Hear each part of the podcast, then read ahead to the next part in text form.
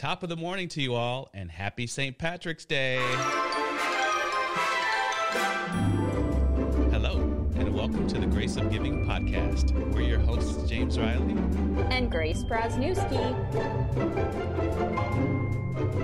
Happy St. Patty's Day to everyone. We hope you've got your green on. Yes, and hopefully you've got your corned beef and cabbage and your soda bread ready to go. I, I, I, kind of feel like if you work at Notre Dame, you're always somewhat ready to celebrate St. Patrick's Day because you likely own something green or something that has shamrocks on it. Maybe it says Irish on it. Very true, G. And we can't wait to celebrate with our next guest, Associate Vice President for Development, Drew Buscareno. Drew, welcome to the show. Hey, great to be here, and and I will put this little plug, being the, uh, you know, the Italian on the St. Patrick's Day, um, you know, podcast. That you know, the little known fact was that St. Patrick was Roman, right? So let's let's clarify uh, here. Um, you know, he was the he was a great evangelist. Um, now, there's a little bit of controversy because not too much is known about St. Patrick's, but you know, uh, Lou and I like to claim his, his Roman heritage, and uh, you know, I always joke that I was at when I was at Notre Dame. You know, it was instead of Buscareno, it was Oh Buscareno. great, great to be here with you, especially at St. Patrick's Day. Well, on St. Uh, on St. Patrick's Day, we should all just sign our last names. O. That's right. O Prasnewski. Exactly. uh, well, Drew, it's great to have you here with us. Um, so to kind of start off, can you tell us a little bit about your childhood, where you grew up?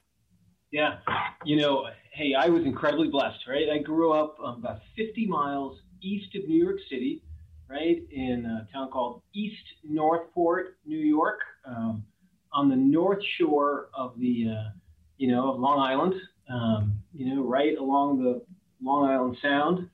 Um, my dad was a uh, my dad was a school teacher, um, and my mom, um, I guess maybe when I was around nine or ten, became a tax accountant, and I had two two older brothers. Still have two older brothers. Yeah. Nice. Very yeah. nice. So, Drew, what was your, your first connection to Notre Dame? Yeah, you know, and this is um, this is sort of one of my favorite parts of my uh, you know sort of my Notre Dame story per se. And mm-hmm. Grace, you'll appreciate this. Um, you know, when I do my UND nights, I always start off and say, "Hey, I ended up at Notre Dame by the grace of God and the hard work of my mother."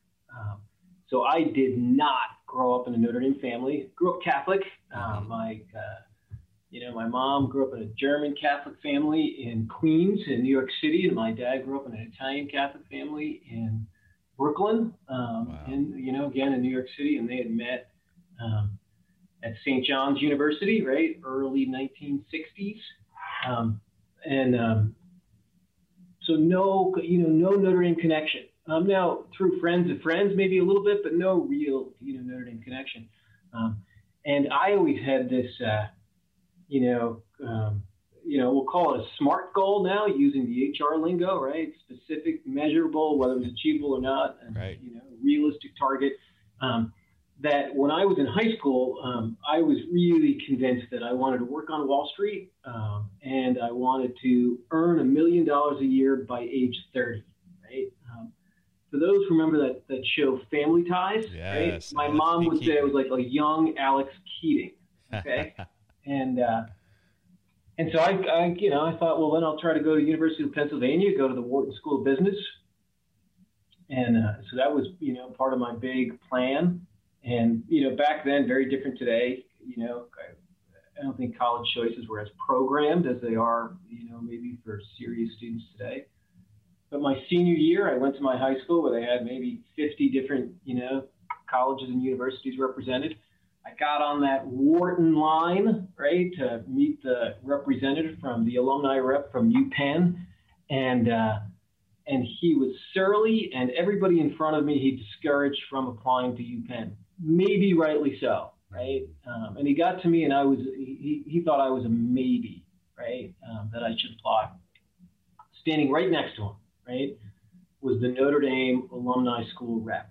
Um, you know, this is one of those memories that I can, you know, like I can see so clearly in my mind's eye right now. Um, he first introduced himself to my mother, um, who then, you know, like very respectfully, and then my mother turned to me and said, you know, have you thought about Notre Dame? And I said, not really, um, but boy, do I keep on getting mailings from them, right? And you know, what I would say is, I don't think he spent any more time with me than he did with any other, you know, prospective student, maybe five or you know six minutes, but it was it was that first invitation to consider Notre Dame, mm-hmm. right? And and he said. Um, you know, asked if we're Catholic, but also just asked me about, you know, what I was interested in and all those kinds of things. And he said, you know, you have to, you know, he really encouraged my mom to, um, you know, to come visit Notre Dame and to, you know, he said, you have to see the place. And, um, you know, my dad had died suddenly early in my, my junior year of high school, right? Um, and my mom, who, again, I said by the hard work of my mother, my mother is like one of my great heroes in my life. Um, and she worked two jobs to get me and my older brothers through college. Um, and she said, I don't know if I can get them, you know, out. I, I can't go out to Notre Dame. Um, but, you know, so she, you know, he said, if you can get him to Notre Dame after he applies, and, you know, we can arrange it that Notre Dame will host him. Um, and uh, so sure enough, this, you know, um, he, he encouraged me to apply early. Now, applying early back then is not quite what it is today in terms of applying early, but I applied early you know, was admitted. And then, you know, I did most of my college visits by myself. And so I flew out South Bend, you know, I'm not quite sure how my mom saved it up and came to campus, walked into the main building at admissions and was welcomed by a student, right? You know, it probably was all of like two or three phone calls to get that set up. And uh, so that was my first, you know, was this, you know, was this person. I'll fast way forward, like fast forward 15 years later, right? I am at a tailgate on uh, the old green fields. Then and now, one of my uh, one of my best friends, a guy named John Kennedy, who's the principal at St. Joe High School, uh, turned to me and he said, "Hey, I want to introduce you to, to uh, one of my dad's best friends." It was that alumni school wow. rep that encouraged me to. Uh, so I looked at him. I said, "I said you are the reason I came to Notre Dame, right?" it's a guy named Charlie Cardillo. You can look him up in our system, right? Class of 1972. All yeah. right, Charlie. Yep, so that's, that's it, right? Grace of God and the hard work of my mother. That's you know? right. So wow, that's just, how I ended up in Notre Dame. Just randomly in Greenfield. Wow. Yep. Yep. It's amazing. I, I feel like that's so like that's that's such a quintessentially Notre Dame story of like mm. it's a small world, but like it's just a world where everybody's looking to help you out and they come back into your life. It's awesome. Great story. Yeah, he was, uh, Very yeah, cool. you know, I, I always I keep it on my to do list right? To call Charlie Cardillo someday. Oh, that's great. Right? Nice. Um, I haven't done it, but you know, like it's on my little task list on the you know side of my email in front of me. You know, it's nice. buried in there somewhere. Call him and give him an update. Yeah. But Drew, I mean, being from New York, just to kind of continue this whole theme of the colleges, like NYU, Columbia, like great schools. Yeah, right? you know, it's interesting, right? I, I actually wasn't. Um, I was looking at Cornell, mm-hmm. um, mm-hmm. and then I applied to a bunch of you know, state schools in New York, right? So New York has a, you know, a pretty robust system of, you know, state universities. They're called State Universities of New York, SUNY, right? right? So I applied to a bunch of, um, you know, a bunch of those, but I didn't apply to anything in the city. Okay. Um, and I think I don't necessarily think I was focused on going to a school in the city, you know, but things like Georgetown, Duke, Colgate was one that I was really interested in, sort of upstate New York, mm. right? Um, mm. Yeah. Interesting. So, uh, you obviously came to Notre Dame. Uh, tell us a little bit about your time as a student here. Yeah, you know, um, so I, uh, you know, I know we have a lot of benefactor children who live in Alumni Hall, um, but I lived in Dillon uh, all, you know, sort of all four years. I started out as a, you know, I started out in the College of Business after first year of studies. Um, and then I would say, I don't know if I'd call it a personal crisis or, you know, however, um, I got to the end of that sophomore year in the College of Business, which is which is fairly grueling because you literally just study business the whole year. Um, and I remember calling my mother and I said, I don't think this is for me. Um, I'm not sure this is what I want to do. And uh, so, you know, my mom again being, you know, she's terrific, and she said, well, you know, what courses do you really like? And I said, I'm really enjoying some of the history class I've taken. She goes, well, why don't you do that? and uh, and so then I transferred into arts and letters, right? So uh, transferred into arts and letters and finished with a you know, a, a, a, BA in Arts and Letters with a major in history, um, which I really, you know, really enjoyed. You know, in terms of on campus, I was very involved um, in the Catholic Peace Movement. Right, there's an organization called Pax Christi.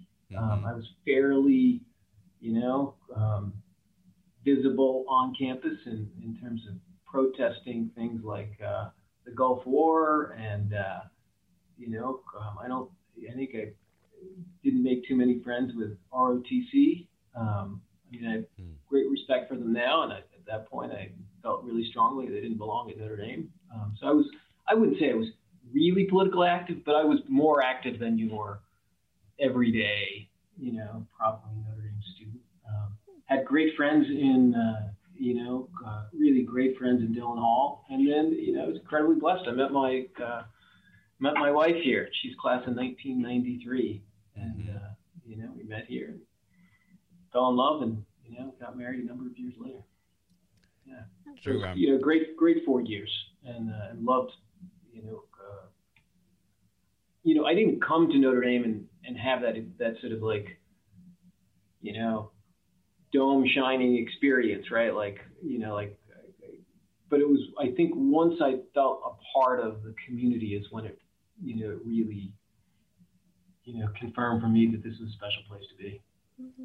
I'm pretty sure, Drew, uh, that you and I, although I was on the other side of campus in Cavanaugh Hall, I'm pretty sure you and I brushed elbows or something on campus because we overlapped for one so, year. Right?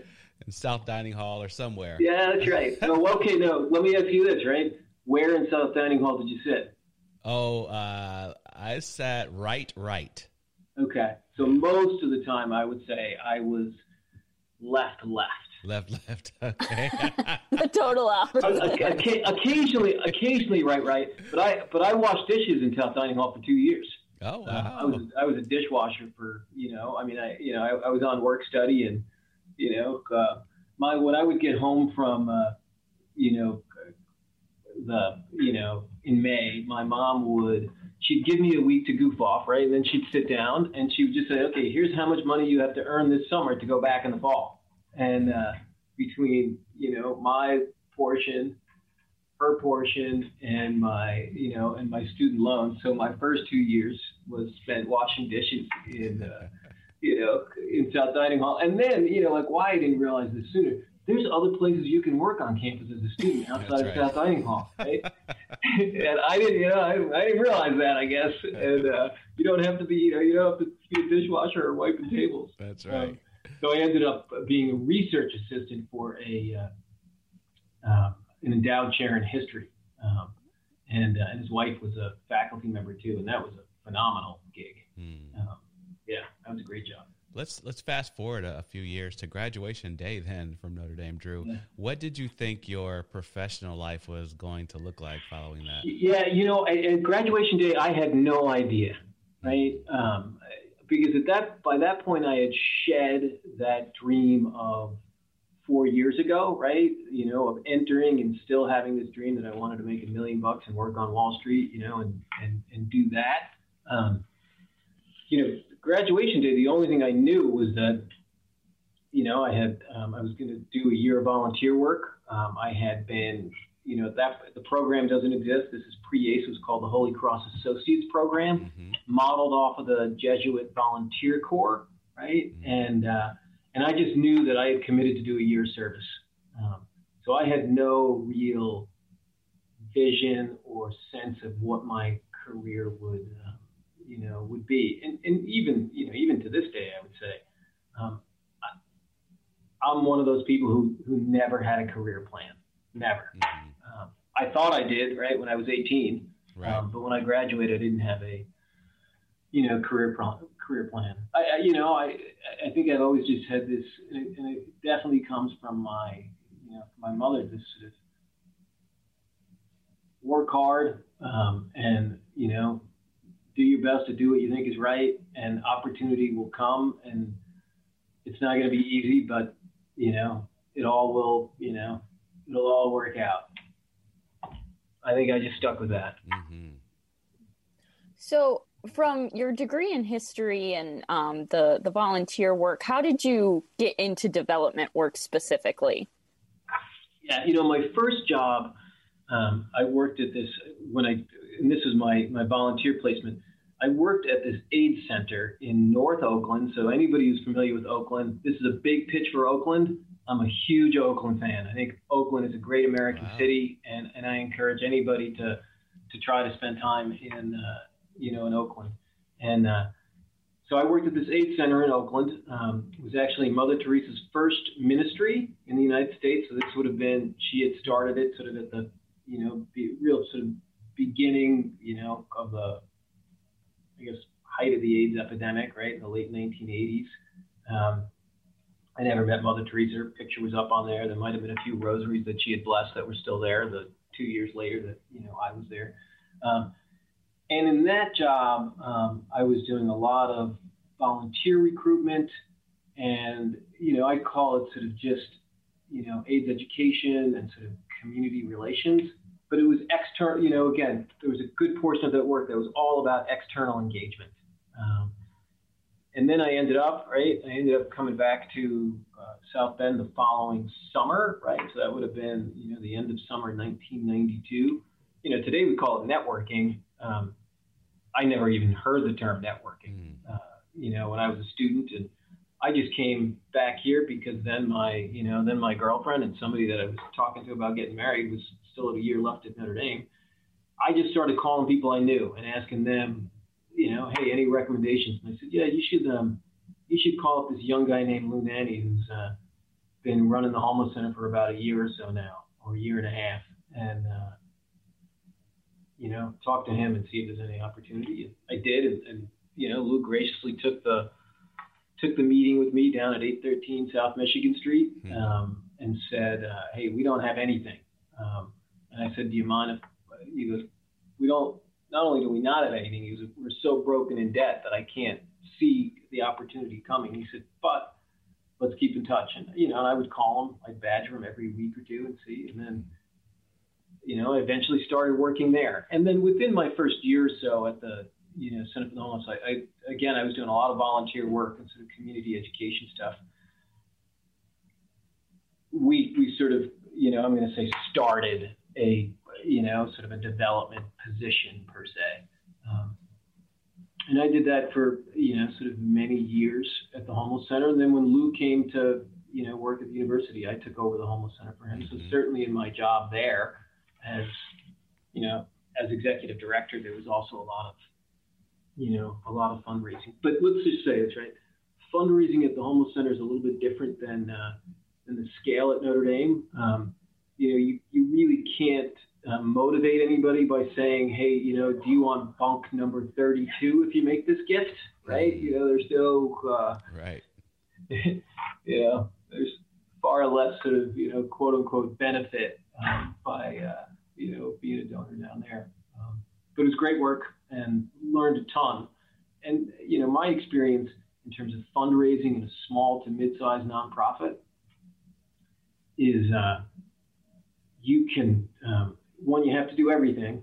Mm-hmm. Um, and, and so you can learn, you know, you can just learn so much. And I, you know, I, mean, I was in my 20s, right? Sure. Um, and so you can learn a ton. So it was a great, you know, formative experience. Yeah, and if you didn't raise money, then you had to close and kick people out of the street, um, and you couldn't pay your staff. So the the stakes were fairly high. That's right. Mm-hmm. Wow. So now, Drew, as associate vice uh, president here in university relations, uh, as our structure dictates, uh, you have several teams that report to you, uh, including yeah. foundation relations, corporate relations, the president's circle, Cavanaugh Council. How do you uh, approach leading such a variety of teams? They all do very different things. Yeah, no, it's a, it's a, it's a great question, I, and I would say this right. The for me, today at this point in my career, right? Part of what really sort of inspires me is the people that we get a chance to work with, right? Mm. And I look at the people that day in and day out I have the chance to, you know, to work more closely with. Um, so, so for me, I look at these areas and they're they they are different, right? Um, but we're all about sort of, you know, um, how do we really advance Notre Dame through philanthropy? Um, you know, the advisory council and Cavanaugh Council and President Circle have this, you know, I'll, I'll call it sort of are really heavy into um, the strategy around engagement and how do you really sort of engage. Mm-hmm. and the, you know, the CR and the FR side are all about sort of the advancement of research. Um, and I enjoy the variety. Um, and for me, it's really just finding ways. How do you help those teams succeed, right? And how do you help? You know, what can you do to to really give people the opportunity to grow and uh, and succeed? And uh, so the you know, to me, the varieties the variety is really helpful. Mm. Um, and I like the perspective I get um, because I work I really work across the. If you look at sort of the role I have, I work really across the entire, almost the entire division, right? And, and have the ability to interact with lots of different places at the university, and that's, you know, that's pretty gratifying. It's not just one, you know, vertical per se. So when reflecting on sort of your leadership position and, and your team's management style, um, who or what has been the biggest influence in your professional life, especially in regards to leadership style? Yeah, no, I would, and I'll probably point to, um, you know, I'll, I'll, point to a few, uh, you know, a few people. Um, you know, one, um, and he's thankfully he's still alive, although he's not well.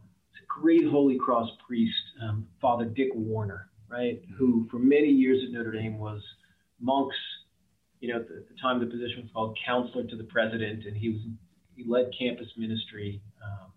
He was the superior general of the congregation for many years, um, and he was the chair of the board at the at the Center for the Homeless.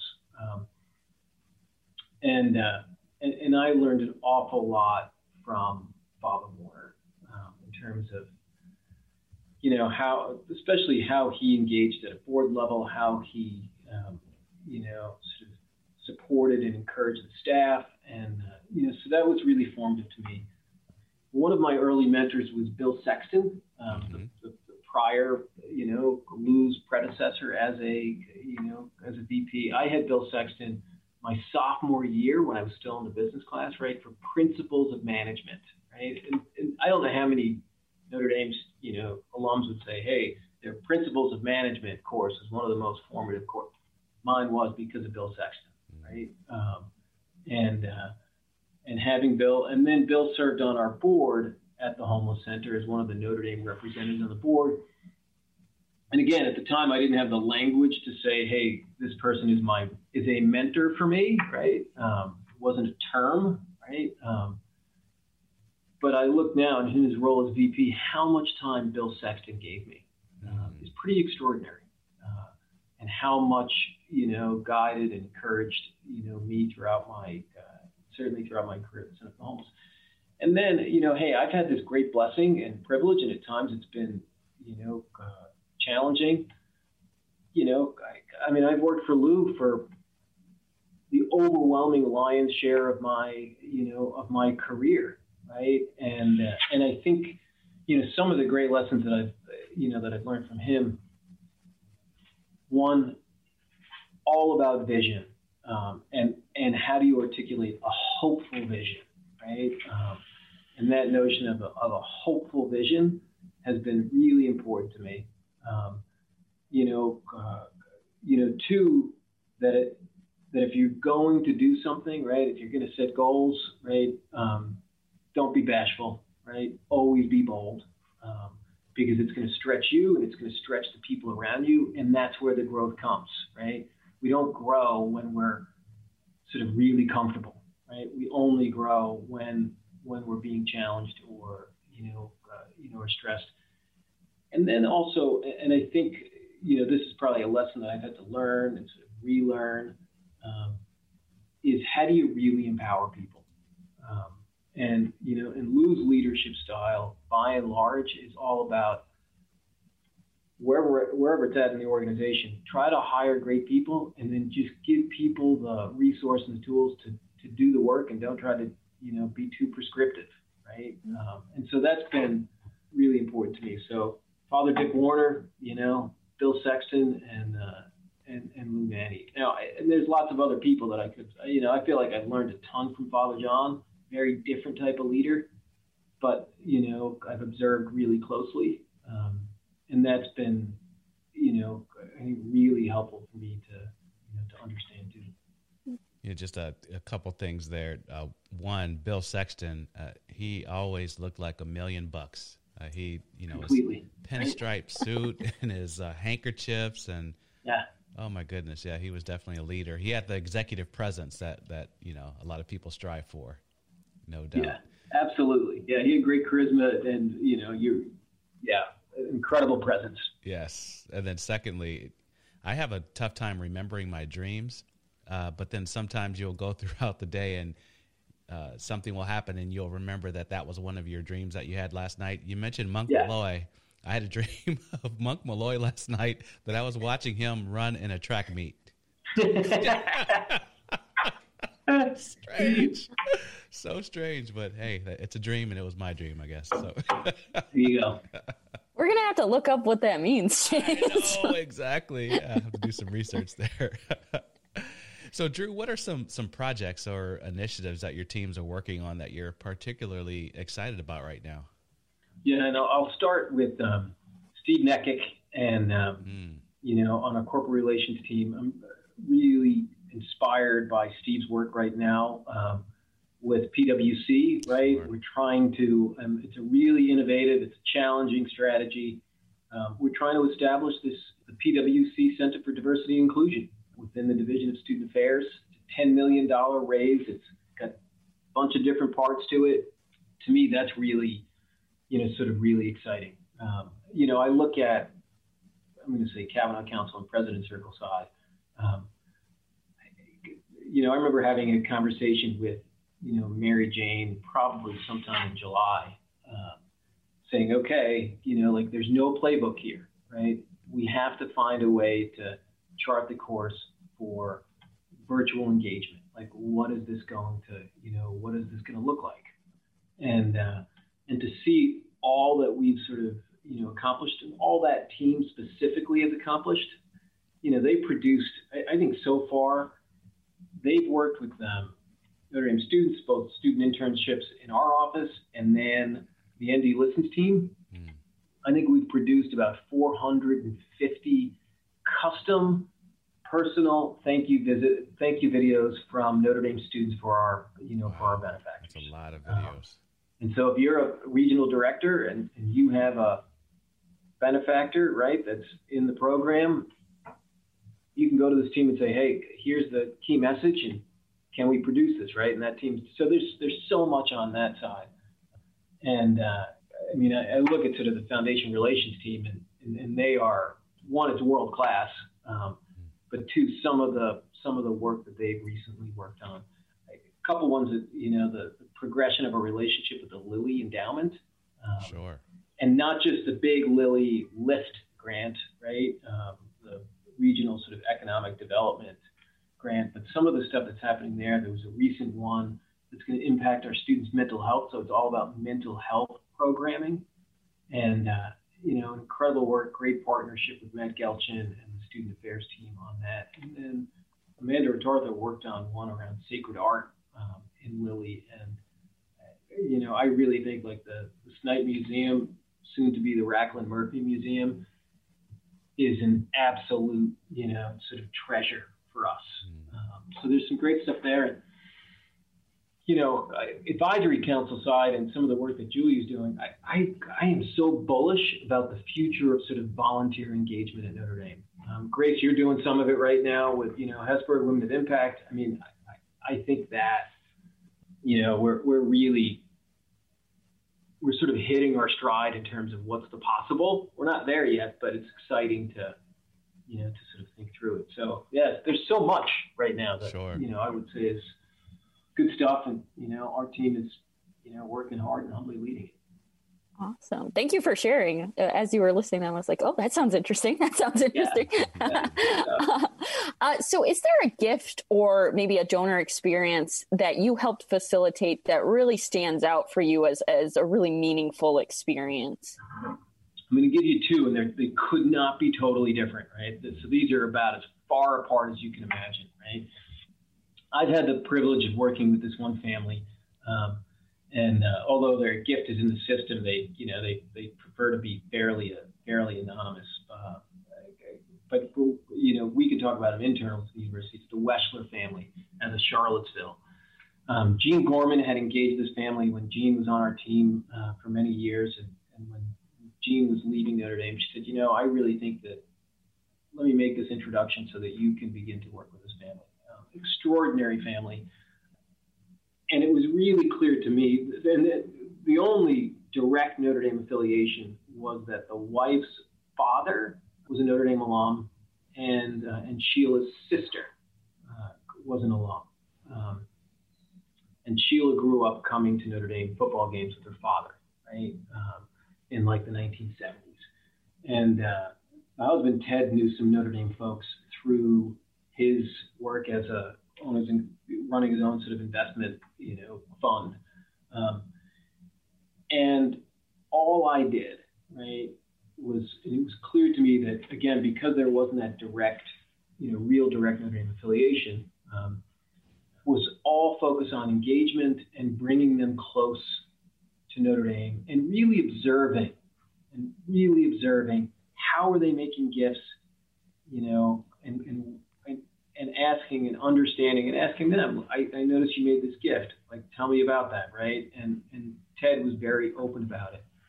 It took me almost three years to to for them to say yes to come to a campaign event. It was a fly-in, mm-hmm. right? And so I kept on making that invitation. I'd send the dates, I'd call, you know, call them up, and uh, finally got them to a campaign event. Again, just sort of staying in the relationship. And then they, the weekend, so I, you know, I didn't ask them for a dollar amount, right? I, I asked them to come because we wanted to build this relationship. And I said, our, my hope is that this will be really meaningful to you and it'll help discern the future of your philanthropy. The week after, I get a letter. It was B. I was copied on it. It was a letter to Father John, and they committed to me. They committed to a, a twenty-five million dollar unrestricted gift. Whoa. To Notre Dame. Um, wow. We've since, and, and, we worked it out. We, we we restricted it. We turned it into, you know, we leveraged it. We did all sorts of great stuff with that gift but that was really you know powerful to me. So that's the one story. The other one, which actually just came to me, is during the whole I'm going to say controversy around the invitation to President Obama. Right, um, I got a call from this older alum who was a judge in like like Upper Minnesota, right, um, and uh,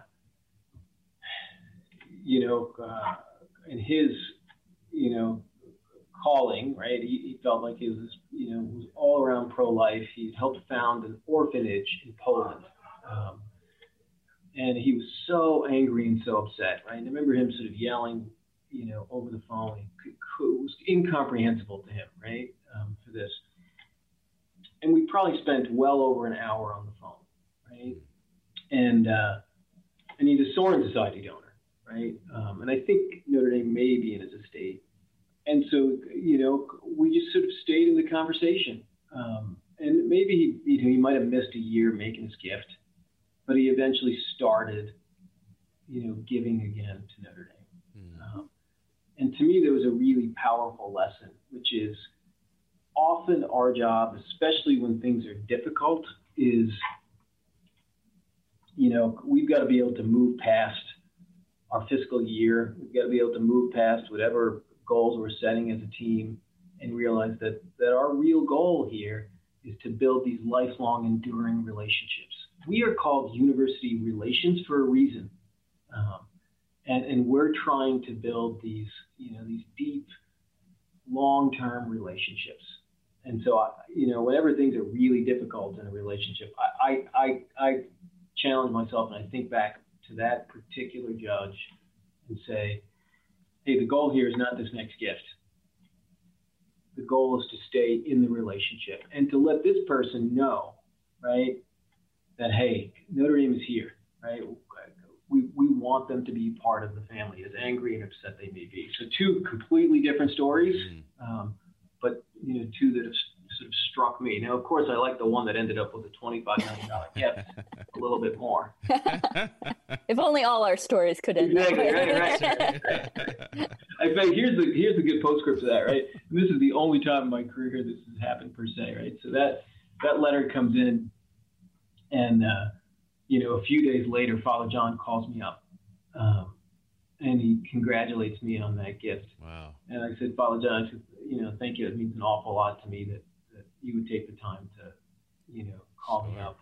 And I said, I said, I feel really good about the work I did here. And, and, uh, and I said, so, you know, I, I do, and I'm grateful for the opportunity to do the work. But I also have to tell you that, um, I've worked so much harder on some twenty-five thousand dollar President Circle gifts mm. than I did on this one. this one twenty-five million dollar, this one twenty-five million dollar gift. You got to laugh out of that. Too. Oh, great. uh, Drew, this next question it may be hard because we have lots of moments here in, in university relations, but uh, over the years. If you think about it, what's been your favorite moment with the UR team so far, and, and why? Yeah, you know, I, I I, it's a great question. I don't I don't think I have one. Yeah. Right? I don't have a um, you know a favorite moment per se. I'll give you I'll give you some experiences right that are really meaningful to me. Um, one was around Father Ted's funeral, um, and to see how our team sort of helped plan that funeral, helped serve both you know uh, and I look at sort of a lot of the work that Catherine Lane had done, um, and and sort of many you know many others, but that that was so you know I think so meaningful and so important.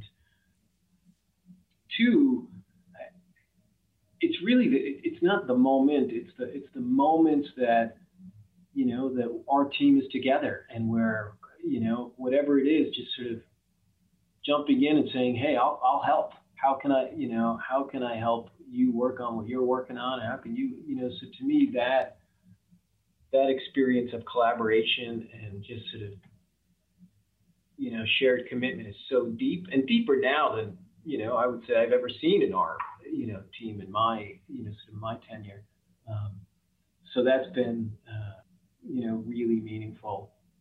But I don't think I have a you know there's there's nothing that sort of really jumps out for me. Yeah, um, that that's says, fair. That was the you know, that was the moment. I, you know, some moments I would say that I've had um, when I see how hard our team works, right? I'm, I'm really close to some major events that we put on, right? Whether they're advisory council weekends, you know, we do this big symposium in Washington, D.C., and, uh, and to, to see what our team is actually capable of um, and the level that people, you know, around us elevate to mm-hmm. um, in certain, you know, I, I, look at it and say, you know, it's, it's a big wow.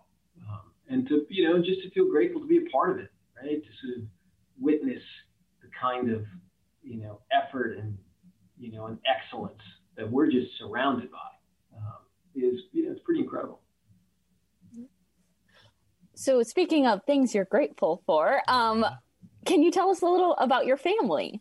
Yeah, right. So I've got, um, you know, my wife Emily. Um, James knows uh, Emily because they worked together. That's at right. The start of their careers yep. way Emily, back when. And, Emily was know, my first manager when I graduated. From yeah, oh, nice. Yeah. and uh, so my wife Emily, right? Um, she, um, you know, she uh, she works for Oaklawn, the community mental health provider, mm-hmm. Um, and she's worked there now for you know, for many years and spent her whole career, spent her whole, her whole career really in sort of community mental health.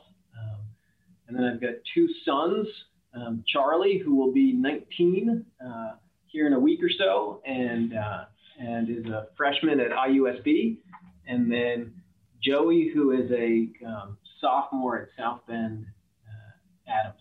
Mm-hmm. Yeah, so that's our, our, you know, our our family here. I will say that's right. We are uh, we call ourselves a God family. Um, we are really, really close with Rosie and Paul McDowell. So Rosie from our, you know, from our sure. stewardship team. Rosie and Emily were freshman year roommates in Lewis Hall. Oh, wow. Um, and we're we're godparents to their oldest daughter Maggie, and they're godparents to um, our oldest son Charlie. Oh, we live great. a couple blocks away, so that's our, you know, our quote unquote our kids named it our God family. I love it. We've got a little text that's among our two families called the God family. Right? So, yeah. Too funny. So I have a feeling I know what the answer is to this next question. Uh, Yeah.